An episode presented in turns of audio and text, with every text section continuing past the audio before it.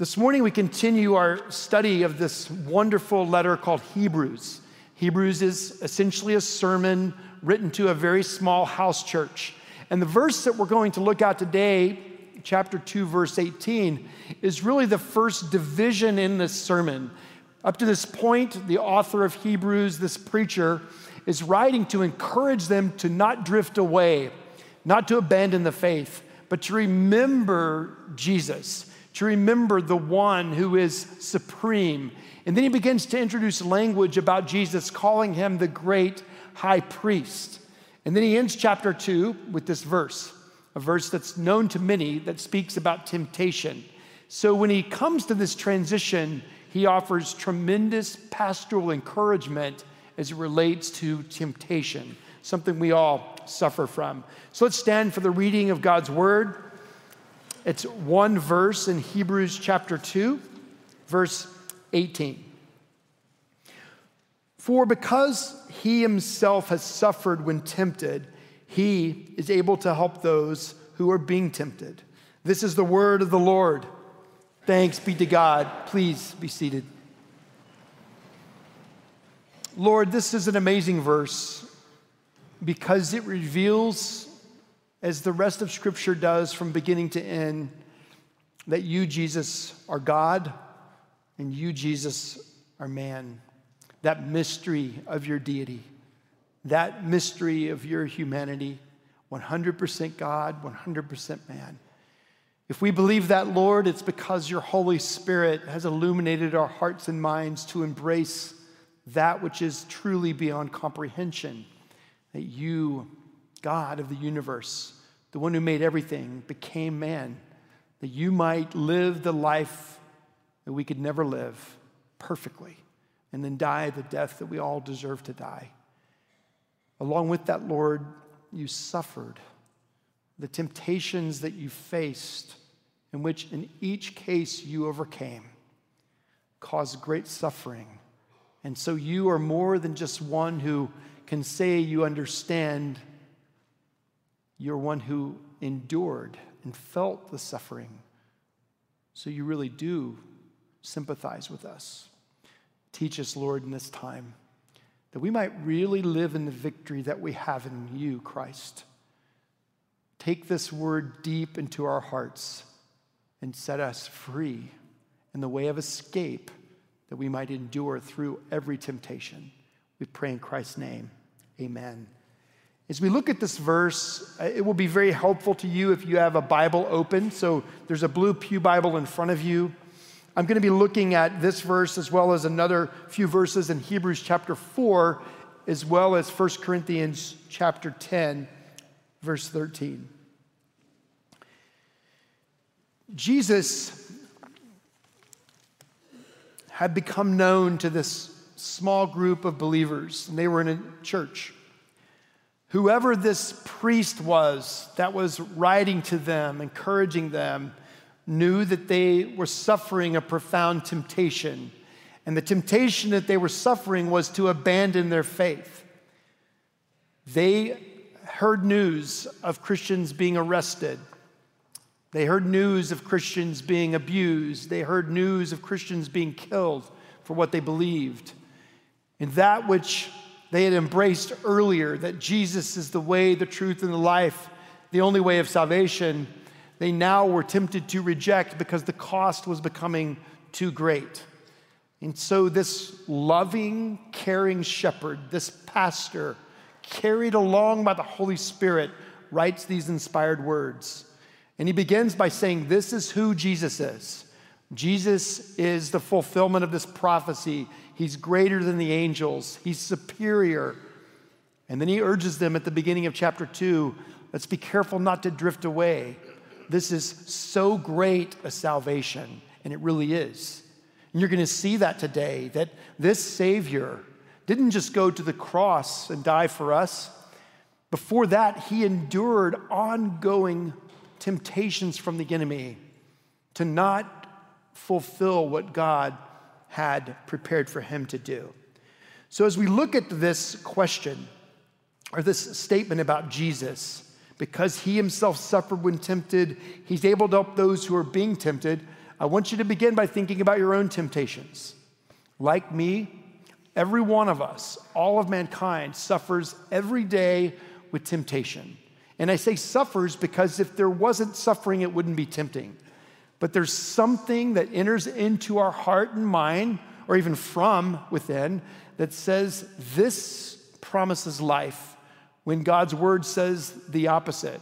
So we understand temptation, all of us. There's not one person in here that doesn't understand temptation.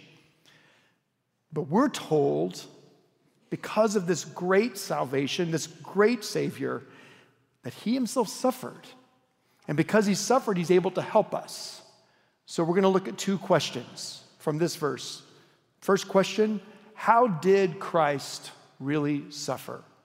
And the second question is How does Christ then help us in our suffering? How did Christ suffer? How does he help us? So, first, how did he suffer?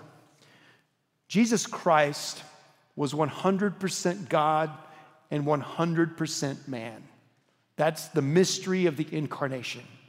Jesus was born, conceived by the Holy Spirit that overshadowed Mary. He was born there, being nursed by Mary, raised as a little boy, a teenager, to a young man, to a man, to a man that never once sinned, not in thought, not in word, not in deed. In his flesh, Jesus experienced the sufferings of temptation that you and I experience. Lane, in his commentary, which is wonderful on Hebrews, says this the incarnation exposed the Son of God to the conflicts and tensions that characterize human life. Which ones? Look with me at Hebrews 4, beginning at verse 15. For we do not have a high priest who is unable to sympathize with our weaknesses, but one who in every respect has been tempted as we are, yet without sin. The word sympathize does not mean that Jesus just psychologically understands that we suffer. The word sympathize in the Greek means that he experienced and experiences those sufferings. He knows what it's like to be tempted. In his humanity, Jesus suffered the temptation of the enemy in the wilderness. In Matthew 4, Jesus is led by the Spirit into the desert, into the wilderness. After fasting 40 days and 40 nights, the tempter moves towards our Savior. You can read this on your own and you know the story, but Satan was seeking to make Christ fall. He was seeking to make Christ abandon the will of God the Father. He was seeking to make Christ trust in something other than God. Jesus was tempted with provision. Knowing how hungry he and thirsty he was, the enemy promises him bread that is not from God. He's tempted in power, he's tempted with possessions. Those same things tempt us all the time. In the end, it was an onslaught continually of Jesus Christ being tempted and suffering in that temptation, questioning God's goodness and God's plan. From the desert, the place where we see the temptation most specifically happening is in the garden. It's interesting that it's in a garden. Because in the first garden, the Garden of Eden, the first Adam is tempted. He's tempted when the serpent moves on the scene and comes to Eve. And the very first question in the Bible, it's not a question from God, it's from Satan. Did God really say? And as you have heard me say before, Satan wants the word of God out of our life. She responds, This is what God said. Satan deceives her. There's conflict, it's real. She sees something that she wants, and upon seeing that which she wants, she takes it. She gives it to her husband. They eat, their eyes are open, they realize they have sinned. And then God asks his first question where are you? Not because he didn't know, he's omniscient, all knowing. He's omnipotent, all power. He's omnipresent. He was there. It's because he's signifying from the beginning he's coming for his people. Where are you? And Adam says, We were afraid because we were naked, so we hid. God's second question Who told you you were naked? Adam speaks, The woman you put here with me. Blaming God, blaming the woman, and division between man and woman, between people and God, between man and self takes place. Consequences that if they could have seen the end result of what it meant to take that forbidden fruit and eat it, they never would have listened. But the conflict was real. They abandoned the truth of God, they were untrue to God. Now, in the second garden is the second Adam, and this is Jesus. And Jesus in the second garden, this second Adam, is overwhelmed. He in Luke says, My soul is overwhelmed to the point of death. Luke, a physician, describes the condition of Jesus' body and Jesus' body is glistening blood because the capillaries underneath his skin, because of the pressure, the suffering that he was enduring, the temptation to not go through with it, the temptation to, to not submit to the Father's will was great. And yet, our perfect, righteous Lamb prays out to the Father as the disciples are sleeping. They couldn't stay awake. Father, if you are willing, take this cup from me, yet not my will be done, but yours. And it was his father's will to crush him, that nations of believers would be saved. You and me who are in Christ. The cost of that wasn't just suffering on the cross, it was suffering from the moment he was born suffering from the moment he was born, living upon this earth, coming to this earth to taste our sadness, he whose glory knew no end. He fully identified himself with us, the oppressed people of God, exposed to the testing and humiliation in an indifferent and hostile world. That's Jesus. And in this second garden, he fulfills in complete submission to the Father. Jesus Christ understands every temptation you face. When you're tempted to look at a screen you shouldn't look at, when you're tempted, are tempted to, to whisper something to a close friend about someone else, when you are tempted to consume something that is not going to be good for you, at least not at that level, when you are tempted with thoughts that are not pleasing to God, when you are tempted to not do the things that you ought to do, just like me, we have a Savior who sympathizes with, with us. That is what Christ suffered. Consider the greatest suffering you have ever had in a battle to not do something you were tempted to do.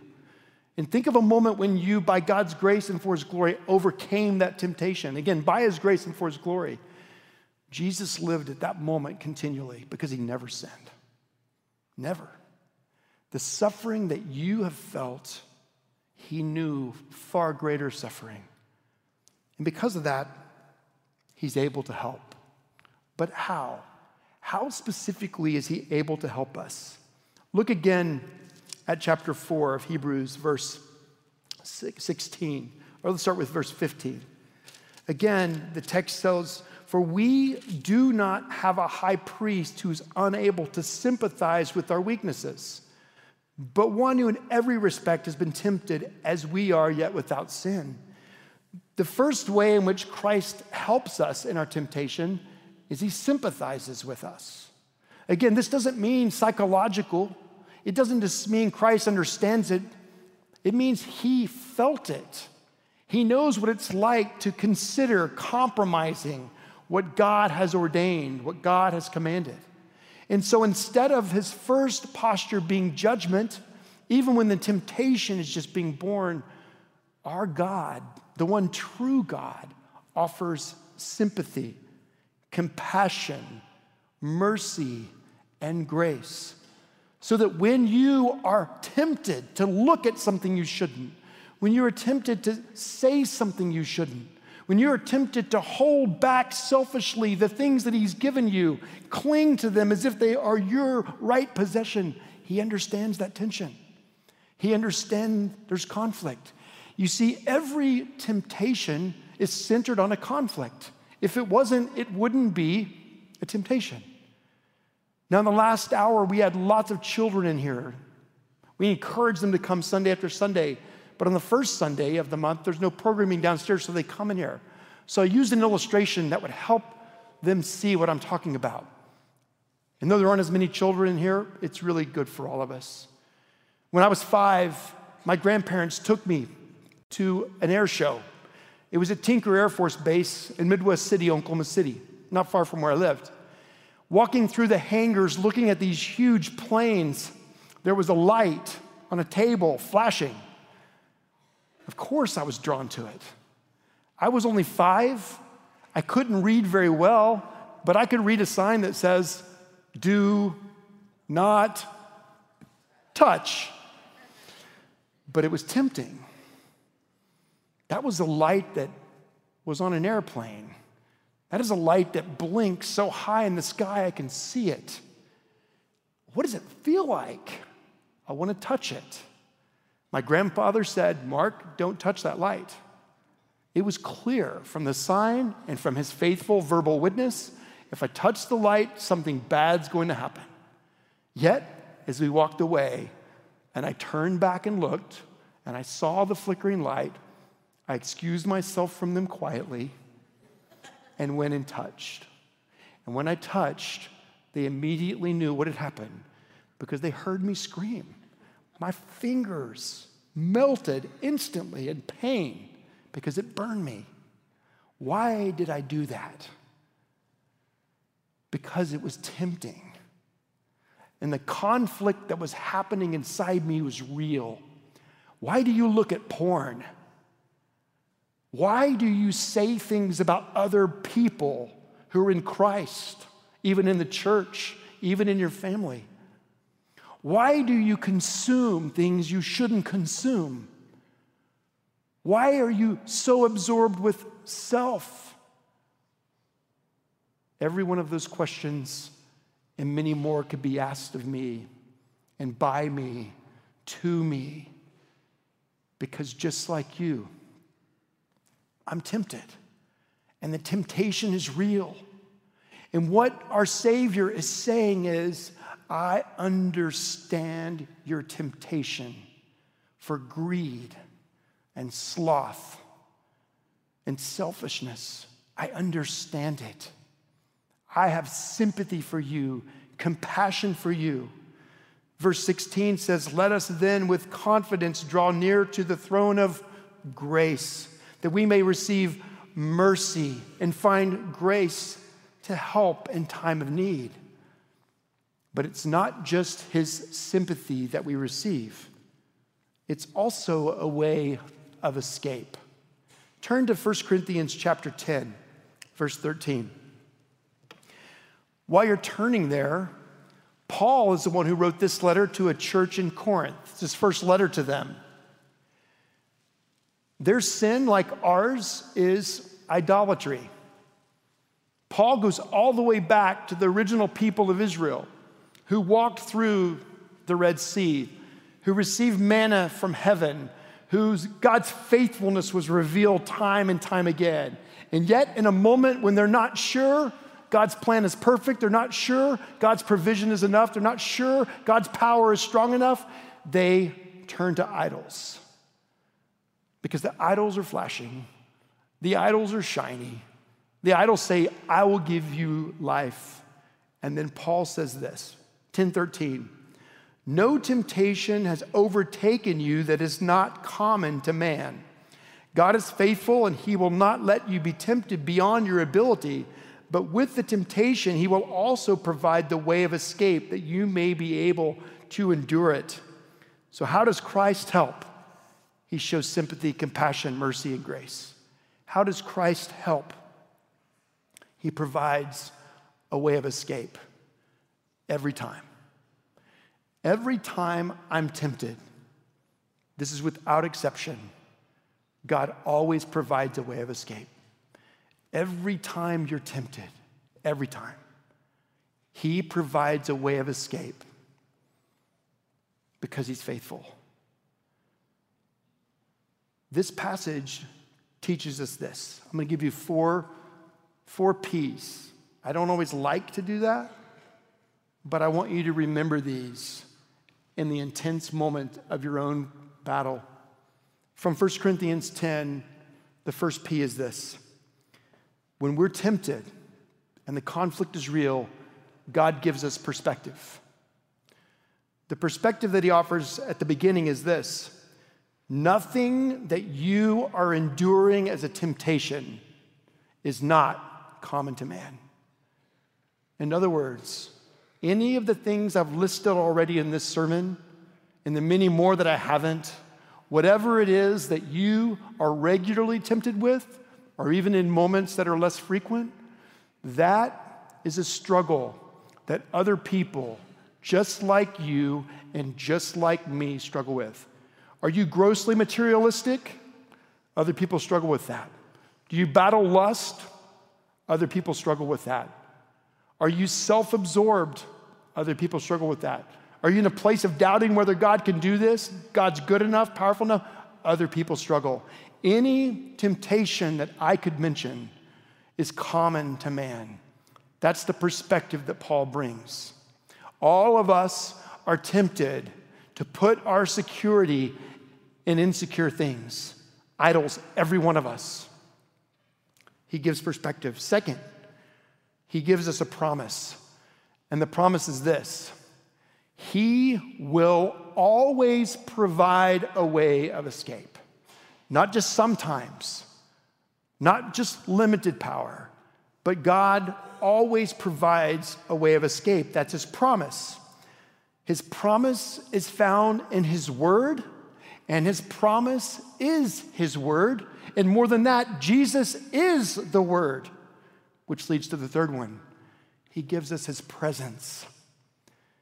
Jesus said to the disciples, It is better for you that I leave, that the helper might come. Jesus said that. How could it be better? The incarnation, fully God, fully man. But all wise God said, It's better that I leave, because if I don't leave, the helper will not come. But he did leave. After conquering death, being raised from the dead, ascending to heaven, Jesus promised the Holy Spirit. And the Holy Spirit lives in everyone who professes faith in Jesus. He's in you if you're in Christ. So he gives us perspective. Friend, you're not alone. In a church like this, in a community like this, you are terrified of being known because you feel like you're going to be alone. You're not. If you're later in life, and you feel like you should have done so much more for Christ, you're not alone. If you're young in the faith and struggling with things, you're not alone. If you once were on fire for the Lord and now it seems like drinking dirt, you're not alone. That's perspective. You've been given a promise which is in His Word. He can't break His promise. And He is His Word, He is the Word, He's inside you. He gives us his presence. Lastly, he gives us prayer. Go back, keep your finger at 1 Corinthians 10, go back to Hebrews 4. Verse 16 is the result of what's been said so far. Let us then with confidence draw near to the throne of grace that we may receive mercy and find grace to help in time of prayer. Prayer is nothing more than approaching the throne of grace. What's remarkable about Christianity is in your struggle, whether you fall or whether you're victorious, You do not have to wait for an earthly high priest to confess your temptation and sin to. You don't have to call and set up an appointment with the pastor. You can, and it can be very helpful, but your high priest has given you immediate access right now in prayer. And you, in whatever temptation you're facing, that which is common to man, you have been promised the way of escape. And that high priest is the way, Jesus. And you have immediate access to him to pray. So when that temptation is coming, pray, talk to him. And when you talk to him, what will you hear? I sympathize with you, I understand. I promise you there is a way of escape. This is the way of escape. That's what he promises. You have my presence. I'm leading you, I'm with you, I will never forsake you, no matter what the temptation is. When I was a brand new Christian, six hours old, 15 and a half, my young life leader took me to a bookstore at a young life camp, bought me a Bible and a topical memory system. The topical memory system was put out by the Navigators, a discipleship ministry, and it was designed to help people memorize scripture according to a topic. And that topic would then have two verses. So 60 verses is what you would memorize over 30 weeks. You carry along these two cards, and then four cards, and then 12 cards, and then 48 cards, reviewing continually as the Word of God was going into your heart. Why do I share that? Well, one of those sets of cards on one week was under the topic temptation. It was designed to help young men, young women, old men, old women, children resist temptation. Hebrews 2:18 was the first verse. Because he himself suffered when he was tempted, he's able to help those who are being tempted. The second verse was actually Psalm 119. 9 and 11. In the NIV, I still remember. How can a young man keep his way pure? By living according to your word, I've hidden it in my heart that I might not sin against you. When I face temptation every day, temptation to seek the praise of man, temptation to live in fear of what other people think, temptation to pretend I don't live in the fear of what other people think, Temptation to lust, to be selfish, to be greedy, to seek comfort, to boast, all those things. It's the Word of God that He's placed deep in my heart that reminds me of the perspective, that reminds me of the promise, that reminds me of His presence and the power of prayer. There's another Psalm 119 verse that's really significant in my life, and this is it. Turn your eyes from looking at worthless things. You and I experience real conflict when our eyes look at something that's flashing that says, I'll give you security, I'll give you meaning, I'll give you comfort, I'll give you pleasure. No matter what God's word says about it, this is real life. Temptation begins at the place of which we fix our eyes. In anything other than Christ that we seek to put our salvation in, our identity in, to find freedom from any part of life that's hard, anything is a worthless thing. But the profound work of Satan is that he makes worthless things look like they're worth everything. So hide his word in your heart. Turn my eyes. That's what it says. It's a petition from looking at worthless things. Last thing. Back to 1 Corinthians 10 13. Paul says He is faithful. He will always provide the way of escape. A lot of people think 1 Corinthians 10:13 ends there, but it doesn't. It ends with this. He always provides the way of escape that you may be able to endure it. The way of escape isn't always a deliverance from the temptation now and for forever. Sometimes that happens. But most of the time, it's an ongoing battle of endurance. And in that battle of endurance, we are tempted when we get weary and tired to abandon what's true, to say, I can't do this anymore. I can't take this any longer. That's a lie. The truth is, God's promise says He will always provide a way of escape that you may be able to endure it. And His compassion isn't only present when we don't and we fail. His compassion is even present in the moment that the conflict is great. If you can take nothing else away today to help you battle temptation, take this. Turn your eyes upon Jesus.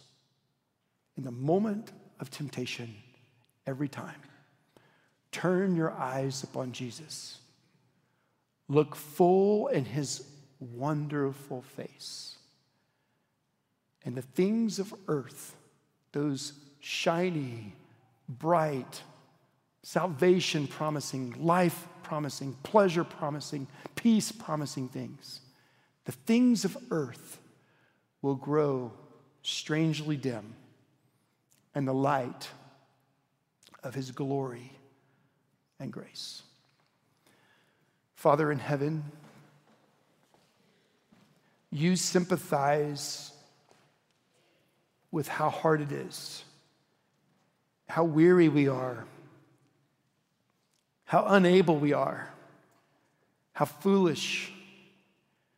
And you give us everything that's necessary to know the way of escape and even to avail ourselves of that way.